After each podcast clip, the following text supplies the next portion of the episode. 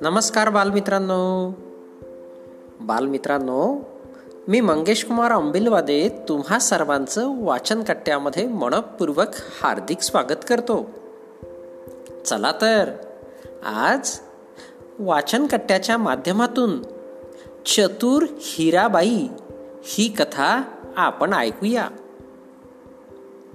पहाट झाली. माणिक झोपेतून उठला. बाहेर पाहिले. दोन बैलांपैकी एकच बैल दिसला. माणिकने बायकोला हाक मारली. दोघांनी सगळीकडे बैलाचा शोध घेतला. पण बैल सापडला नाही. दुसरा बैल चोरीला गेला होता. माणिक व माणिकची बायको हिराबाई बैल बाजारात गेले.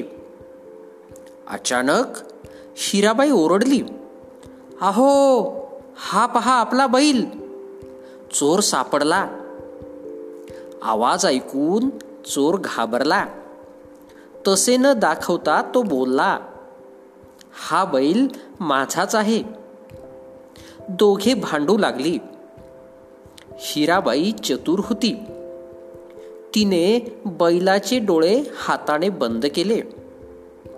चोराला विचारले बैलाचा कोणता डोळा अधू आहे ते सांग. बरोबर सांगितले तर बैल तुझा. चोराने अगोदर उजवा मग डावा असे सांगितले. हिराबाईने हात बाजूला केला. बैलाचा कोणताही डोळा अधू नाही असे दिसले. लोकांनी चोराला पकडले. पोलीस आले. चोराला घेऊन गेले. माणिक आणि हिराबाई बैल घेऊन आनंदाने घरी गेले.